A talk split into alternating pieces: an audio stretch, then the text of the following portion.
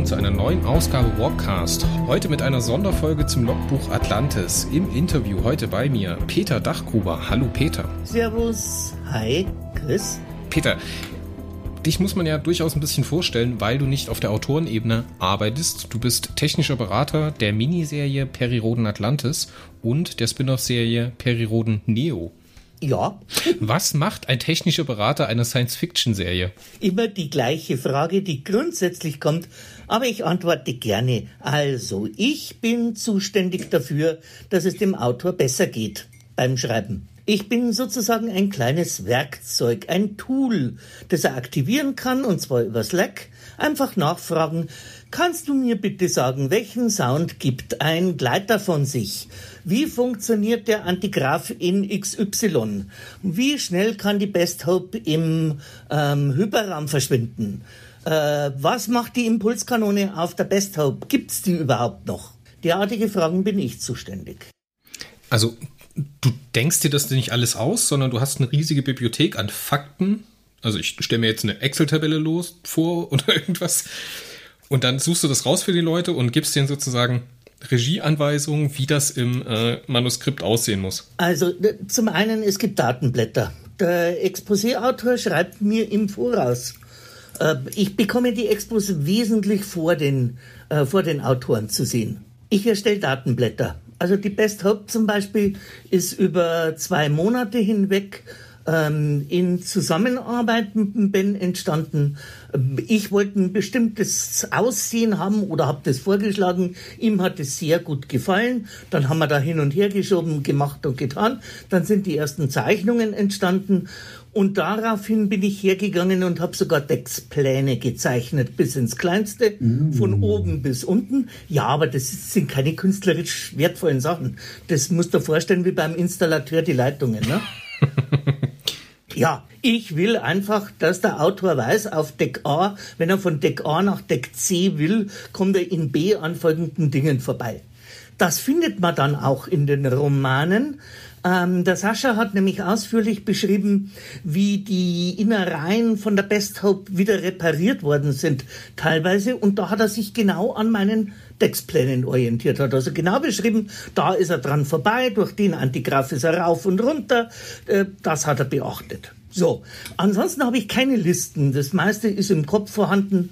Periodenwissen, ganz einfach. Ich bin mir jetzt seit meinem elften Lebensjahr lese ich Perioden und dann weiß man halt eine Menge. Und Sachen. wie zur Hölle kommst du zu diesem Job?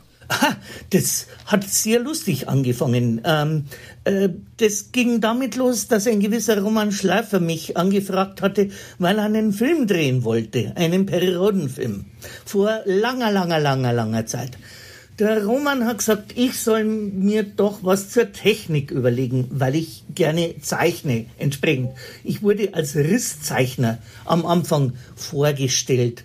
Naja, und der Roman hat dann, aus dem Film ist natürlich nichts geworden, ähm, der Raimund Peter macht ein paar von diesen Sachen noch. Ähm, allerdings wurde ich dann anschließend weiter vorgeschlagen dem Uwe Anton, der nämlich die erste Miniserie rausbrachte. Damals Terminus. Äh, nee, Stardust. Ach, Stardust, ja klar. Genau, ganz am Anfang. Ähm, da war ich derjenige, der dann plötzlich anfangen durfte, diese Kristallraumer so sinnvoll hinzubekommen, dass man sie noch mit Technik wahrnehmen konnte und nicht reine Fantasy draus wurde. Ne? Da habe ich dann die ersten Datenblätter erfasst. Das hat am Uwe so gut gefallen, dass er mich am Klaus vorgeschlagen hat, ich sollte beim nächsten Mal unbedingt wieder mitmachen. Und so ist es dann Stück für Stück gekommen und bei Neo habe ich mich selber beworben. habe ich ganz einfach ähm, äh, an Rüdiger und Michael Buchholz damals geschrieben, weil mir eine Beschreibung aus dem Band 105 oder so derartig gut gefallen hatte, dass ich gesagt habe, Mensch, ähm, wenn ihr da noch jemanden braucht, der diesen Stil kann und der sowas euch gerne weitervermitteln kann und will, ähm, dann rührt euch einfach bei mir. Und siehe da, ich wurde dann der technische Berater. Was würde passieren, wenn du deinen Job nicht machen würdest? Also wenn es dich nicht geben würde, was würde mit der Periroden-Miniserie Atlantis jetzt passieren? Würden die jetzt eiförmige Raumschiffe fliegen oder wie kann ich mir das vorstellen? Also ganz einfache Sache. Olymp war ich nicht dabei bei der Miniserie. So, hm, langt es als Antwort? die Schlüsse können sich jetzt alle selber ziehen. Ja, genau. Also nee, ganz einfach, da ist es dann wurscht, ob du auf einem Drachen durch die Gegend reitest oder einen Spacejet hernimmst. Ja, da steht allein die Charaktere im Vordergrund und sonst gar nichts mehr. Und da ist halt Science nicht mehr vorhanden, sondern nur noch Fiction. Leider. Leider. Wie bist du eigentlich dazu gekommen? Also was ist das bei Perry Roden, was dich eigentlich am meisten anmacht? Raumschiffe. Einfache Antwort, okay, das ist fair. genau. Es gibt Leute, die sagen dir, welche Helden ihnen besonders gut gefallen. Ich sag dir, welche Raumschiffe mir besonders gefallen. Also nach mir muss kein Adlan durch die Gegend toben, um irgendwelchen Planeten zu erkunden. Ich lese lieber, wenn er in früheren Zeiten mit der Gilgamesh geflogen ist. Aber das war leider nicht Wunsch aller Autoren. Mein Lieblingsautor, und jetzt wird's ganz schräg vermutlich, ist natürlich Rainer Castor gewesen. genau. Und wie, wie äh, findest du dann den Handover jetzt mit Verena Themsen, die ja diesen Stil, sagt man immer, so ein bisschen weitertragen möchte? Äh, die macht's wirklich, also die Verena ist, ist, äh, ist genial, was sie macht mit den Dingen. Sie hat sich ein Team zusammengestellt, mit dem Holgi unter anderem, Holger Logemann, äh, und äh, mit dem Gregor Pallmann äh, und baut da gemeinsam mit den Risszeichnern sehr kongruente Technik auf. Also angesichts der Tatsache, was das Expo-Team der Erstauflage an sehr vorsichtig formuliert fantasievollen Dingen ähm, äh, baut, äh, finde ich das super, dass die das trotzdem noch auf dem Boden der Tatsachen lassen. Und da ist die Verena halt jemand, die das wirklich aus dem FF raus beherrscht. Also da bin ich um, um, um zwei Nummern kleiner mit dem, was ich mache. Kannst du das an irgendwelchen Zyklen festmachen? Also kannst du jetzt sagen, das sind jetzt, keine Ahnung, zwei oder drei Zyklen, die mich besonders geprägt haben in meinem Fansein oder in dem, was ich heute mag? Äh, einzelne Bände. Also mir gefallen Sachen, die anderen überhaupt nicht gefallen. Also ich war gerne mit der Marco Polo in Groelfin unterwegs. War ich großer Fan von. Ich war ein großer Fan von ähm, den Ultraschlachtschiffen der Galaxis-Klasse. Du weißt ja, die, die unter dem Feuer der ähm, Transformkanonen in den Lee abdriften, wie der KH Scher so schön geschrieben hat. Mir gefällt aber genauso gut der Band 1000. Ich mag aber auch äh, Band, ja, die, die Jubiläumsbände natürlich. Aber einen Zyklus als solchen festzumachen und zum Sagen finde ich absolut gut in jedweder Form, hm, ist schwer für mich. Also da, da gibt es so viele äh, sehr, sehr gute, aber mit, immer mit Füllern und Hängern drin. Ja, das gehört ja dazu. Es sind ja immerhin 100 Bände. Jetzt lass uns das mal überschlagen auf Periroden Atlantis. Liest du aktuell die Miniserie mit? Ja, klar, natürlich. Und wie gefällt sie dir? Äh, ich bin großer Fan davon. Ich habe ja mitgestrickt. du musst dir das so vorstellen, ähm, wenn mich jemand fragt, wie willst du einen Zeittransmitter aufbauen, wie beschreibe ich den technisch? Dann liefert ich natürlich an Ben äh, Vorgaben und Formulierungen, wie das Superpositionstor, ne? Das sind dann Begriffe, die ins Expo einfließen und die er auch braucht und die kommen halt von mir. Also sprich, ich, ich bin im Wesentlichen am, am Gestalten der Inhalte insoweit beteiligt, als dass mich der Ben äh, mir Fragen stellt und ich bestimmte Dinge zum Beispiel abschieße, weil sie nicht gehen. Muss ich mir das jetzt so vorstellen, der Peter Dachgruber sitzt zu Hause mit dem Heft, blättert dann durch und guckt dann so und sagt seiner Frau, oh, das von mir, hier. Also die wesentlichen ähm, Dinge, wenn früher war das tatsächlich mal so, dass ich gesagt gehabt habe, ui, schau mal in meiner Lieblingsserie, mein Name, schau mal so toll mit allem drum und dran. Aber ich komme ja inzwischen derartig oft vor. Also das ist äh, äh, mich gibt's als Person inzwischen in Romanen.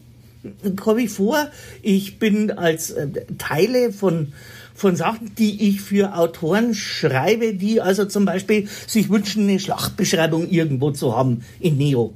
Da konnte schon mal sein, dass der ganze Absatz per Steuerung C, Steuerung V übernommen wird. Sprachlich geglättet und in Form gebracht. Ja, also von daher, ich komme vor, ja, inzwischen häufiger. Was ist denn jetzt dein absolutes Highlight in Perioden Atlantis? Ist es wirklich die Best Hope? Ist es der Flug zum Schrottfeld oder ist es das Reparieren in der Strahlkraft? Was ist dein absoluter Favorite Moment im der Perioden-Miniserie Atlantis. Du wirst einen bestimmten Moment haben. Einen Moment bloß, nur einen. Die erste Beschreibung vom Zeittransmitter. Die erste im ersten Heft. Im allerersten, ja, genau. Uh. In dem die Kristalle beschrieben worden sind und die Fraktalmuster. Da an diesem Ding habe ich mit dem Ben sehr viel hin und her gestickt, bis wir das so hatten, wie es eigentlich gedacht war. Weil äh, das Teil ist, wenn man die Beschreibung durchliest, sind derartig viele Anspielungen in jedweder Richtung drin. Ähm, ja gut, das werden die meisten ähm, Leser gar nicht mitkriegen. Die haben da schnell drüber gelesen, aber doch, das hat schon was hergemacht. Also, hm? Fraktalmuster erinnert uns doch an eine gewisse ähm, Gruppe von Leuten, die in bestimmten Raumschiffen durch die Gegend fliegen. Ja, fällt da irgendwas ein? Ricotin? Ähm, genau. ja. So die ein oder andere Sache. Wir haben was Chaotarchisches in was Kosmokratisches eingebaut. Oh, dann weiß ich jetzt gar nicht, ob wir das jetzt schon bringen können oder ob wir damit vielleicht sogar noch eine Woche nach hinten rausschieben und das vielleicht erst in der Woche vor Nummer 12 machen. Aber wir werden es sehen.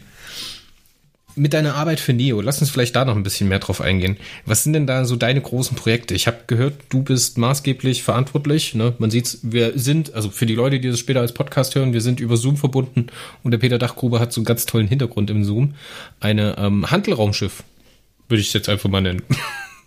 ja klar, aber das Handelraumschiff bitte, nämlich die Sol. Ähm, ich habe die ja jetzt mehrfach in den Händen haben dürfen. Einmal hat mich der Kai Hirt in den Miniserien an die echte, an die Erstauflagen Sol rangelassen und umbauen lassen. Aber das, was du da hinter mir siehst, ist komplett mein Baby. Die habe ich entworfen, so wie sie da ist mit allem drum und dran. Ich wusste also ein Dreivierteljahr bereits vorher, äh, dass die Sol vorkommen wird und habe mich dann mit dem Rüdiger und mit dem Rainer in Verbindung gesetzt und habe das abgestimmt. Äh, die Zeichnung da hinten, dieses, ja, ist eigentlich eine Grafik, ähm, die ist vom Raimund Peter aus Österreich wieder zugeschickt. Der hat von mir meine Datenblätter bekommen und hat das da draus gemacht. Das ist eigentlich ein Film. Genau. Vielleicht magst du mir dafür mal einen Screenshot machen oder sowas, dass ich das mit in die Shownotes packen kann. Sonst macht das für die Leute jetzt hier gerade gar keinen Sinn, die das jetzt hören. Ja, klar. Kannst du gerne haben. Äh, also, äh, bei Neo sind Raumer, Raumschiffe meine Aufgabe. Und im ein größeres Teil habe ich pro 50er Staffel, die, das ich gestalte, das ich ausbaue, da mache und tue. Das erste war die Magellan die es ja in der Form in der Erstauflage gar nicht gibt. Ne? Die habe ich also frei Schnauze entworfen. Ja, genau. ja, und äh, wenn dann in den Neos der Langstreckentransientengleiter vorkommt, Transitionstriebwerk für weitere Strecken, da ist mein Baby wieder drin. Das habe ich als getüftelt. Genauso wie ich die ähm, äh, unsere, die Fantasy ähm, entworfen habe, äh, als, als Schiff was ganz was anderes, ne?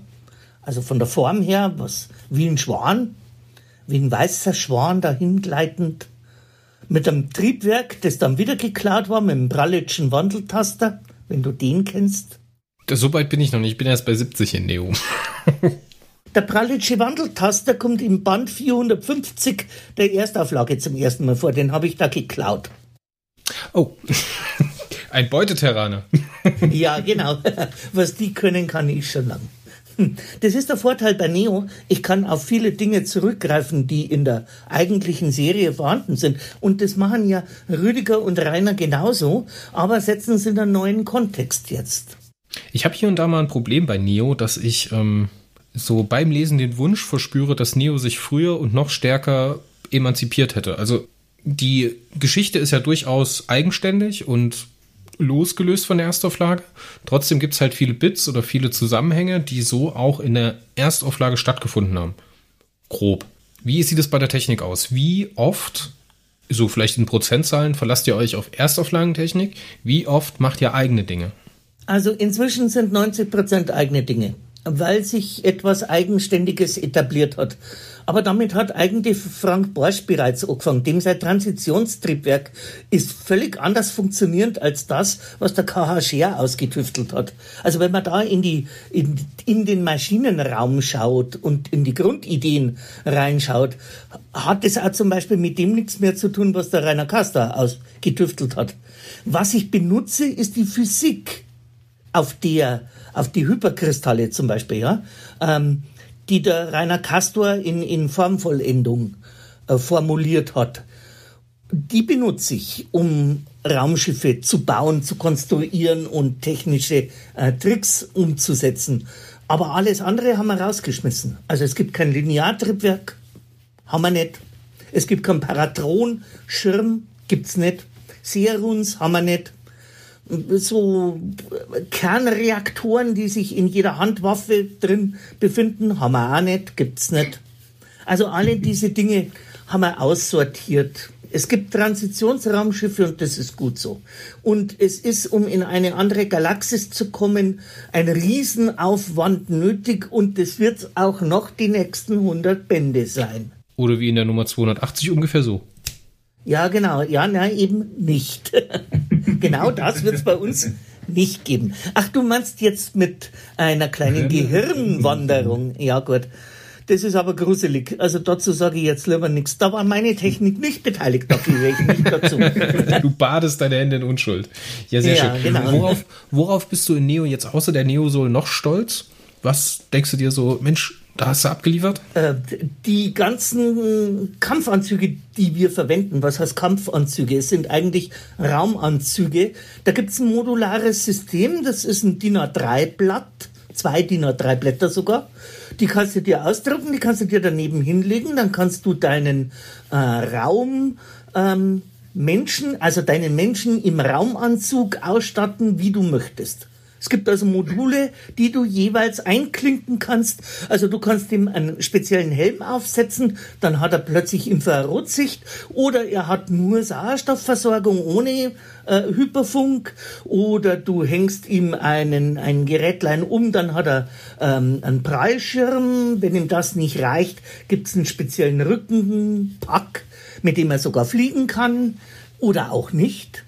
Also du merkst, das sind Einzelbauteile, aus denen jeder Autor sich was entsprechend zusammenbauen kann. Es gibt manche Autoren, die greifen da mit großem Vergnügen drauf zu. Also der Kai Hirt ist zum Beispiel einer. Der mag dies einfach, diesen Baukasten. Andere haben null Interesse dran, da hast Raumanzug, Ende. Die machen sich's die einfach. einfach. Richtig. für die Leute, die in Science Fiction so ein bisschen von der Technik träumen. Es gibt ja durchaus so Mythen von Dingen, die in der Science Fiction aufgetaucht sind, die später dann auch im realen Leben, in der realen Welt umgesetzt worden sind. Ich erinnere mich jetzt einfach mal an Star Trek TNG, als man die berührungssensitiven Oberflächen auf diesen Datenpads der Enterprise entwickelt hat. Gibt es denn sowas auch im Periodenkosmos? Gibt es irgendwas, was Perioden erfunden hat, was mittlerweile umgesetzt wurde?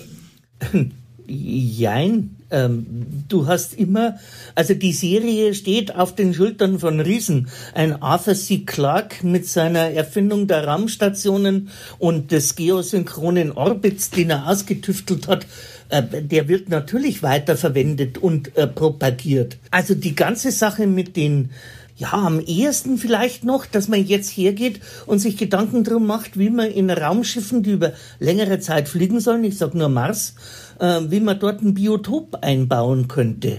Du meinst so wie der in, in der Serie oder in der Spin-off-Serie, Taschenbuchserie Lemuria zum Beispiel? Ja, genau, richtig. Da sind ja so Generationenraumschiffe geschildert. Genau. Also du hast jetzt das Problem ein halbes Jahr zum Mars. Äh, du kannst die Leute nicht in so eine Orion-Kapsel reinsetzen ein halbes Jahr lang. Du brauchst also irgendeine andere Form von Raumschiff und da haben wir in der Periodenserie von Anfang an solche Biotope mit drin in den Raumschiffen, die natürlich viel größer sind. Ne? Aber die Idee, Natur ins Raumschiff mit reinzuholen, um das Leben im Weltall dadurch besser zu machen oder überhaupt lebbar zu machen, ähm, das ist eine Idee, die da in jedem Fall da ist. Ja, und was noch viel wichtiger ist, jenseits der Technik, dass sich ein Echse und ein Terraner, beziehungsweise Mark und ein Terraner, so die Hand geben, während außenrum zu der Zeit, als der Band rauskam, der Kalte Krieg noch tobte. Das ist schon genial, muss man echt sagen. Also es wird ganz wenig Rassisten unter Periodenlesern geben, gehe ich davon aus. Ich glaube nicht, dass das funktioniert, dass man wirklich aktiv Rassist sein kann und Perioden lesen kann zur gleichen Zeit. Ich glaube nicht, dass das funktioniert, also wirklich. Also wenn das tatsächlich der Fall ist, dann ist es so, dass Perioden einen wesentlichen Beitrag zur ja, Vermenschlichung äh, im, im Rahmen des, äh, der bundesrepublikanischen Bildungskanons gemacht hat. Ja. ja. Und was wäre es denn, was als nächstes umgesetzt werden soll? Ich stelle mir jetzt vor, Peter Dachgruber wäre ähm, Elon Musk und könnte entscheiden, alles Geld in eine Entwicklung. Was wäre das? Ach, du machst jetzt in der normalen Weltraumentwicklung. Genau. Was genau. ich da gerne hätte. Eine wesentlich größere, sinnvoll funktionierende Raumstation und ein, also um die Erde rum und dieses Mars, äh, Mondorbit-System da gehört ja alles mit dazu. Ne? Mhm. Also der Mondstation brauchst du, um auf dem Mond eine Station bauen zu können. Diesen Mondorbiter kannst du aber nur bauen, wenn du eine funktionierende Weltraumstation um die Erde herum hast, um von dort aus dorthin zu starten mit regelmäßigen ähm, Versorgungsflügen. Ja, also da mehr Leute ins All, denke ich, wäre das, was angesagt wäre.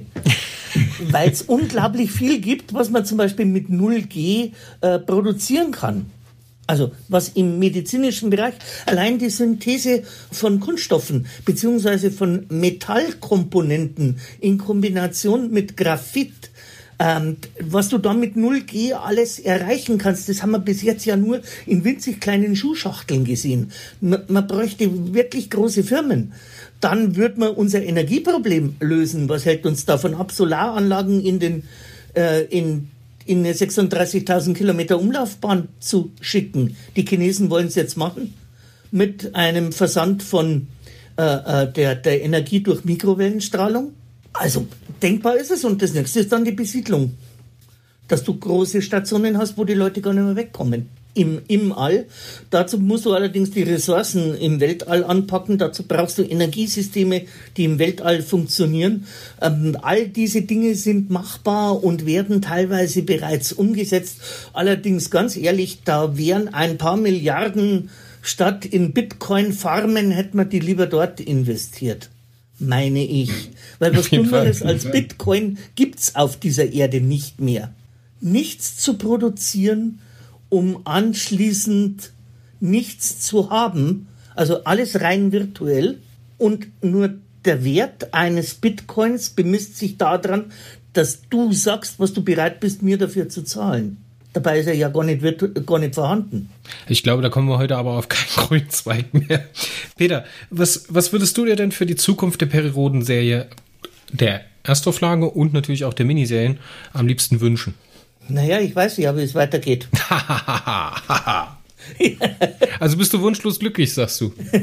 ja, aber natürlich darf ich nichts sagen, logisch, klar. Es war ja auch die Frage, was du dir wünschst, Peter. Was, wenn du dir was wünschen könntest, was würde im nächsten Zyklus passieren? Okay. Also du meinst der Erstauflage? Hm. Na, jetzt einfach mal Erstauflage oder für die nächste Staffel Neo, ist ja wurscht. Oder für die nächste Miniserie. Aber da sagst du ja, du weißt schon, was passiert. Ja, ich weiß natürlich auch, was bei Neo passiert. Also, ähm, was, was hätte ich gerne? Ähm, ich, ich hätte gern wieder Back to the Roots, noch viel, viel mehr. Raumfahrer, die anfangen, wieder die Schwierigkeiten des Weltalls zu entdecken. Ich war ein großer Fan der Hyperimpedanz. Da hätte man noch ganz lange dabei bleiben können. Kannst dich erinnern, wie ein 1800 Meter Raumer umgebaut wurde und gerade mal 20 Lichtjahre weit hoppen konnte ins Nachbarsystem und dabei auf ein großes, riesiges Riff gestoßen ist. Und leider sind wir doch schon wieder so weit, dass wir zum ähm, Kaffeetrinken nach Andromeda fliegen können. Ich will Sense of Wonder äh, klein. Es gibt so unglaublich viel da noch zu entdecken, denke ich mir. Also lass mich das so zusammenfassen, du möchtest wieder eine kleine Geschichte mit ganz klassischer Space, Adventure, Exploration, irgendwelche Bedrohungen im Weltall herausfinden, erforschen und am Ende halt auch überwinden. Genau, richtig. Da wäre ich auf jeden Fall dabei. Gut, aber wenn es dabei noch vorkommt, habe ich auch nichts dagegen. Wenn der mal kurz vorbeikommt. Hallo, ich bin es, Es. ähm, was, wo das, wo das toll gelöst war, nur uns umzusetzen, weil wir bei den Miniserien waren. Mhm. Das haben wir bei, bei Stardust gehabt. Genau das. Und das kam nicht umsonst sehr gut an. Ja, die Stardust-Miniserie hat mir auch auf jeden Fall sehr, sehr gut gefallen. Peter, ich danke dir für deine Zeit. Ähm, wir wollen es nicht länger machen, als es sein muss. Wir haben ungefähr eine halbe Stunde. Ich danke dir, dass du heute hier gewesen bist und ich hoffe, dass wir uns spätestens zur nächsten Miniserie, wenn es dann wieder eine Best Hope oder was auch immer gibt, wo du deine Finger mit im Spiel hattest, wieder hören. Ich danke dir für deine Zeit. Das hat sehr, sehr viel Spaß gemacht und wir äh, hören uns nächstes Jahr. genau, danke Chris. Ciao. Ciao.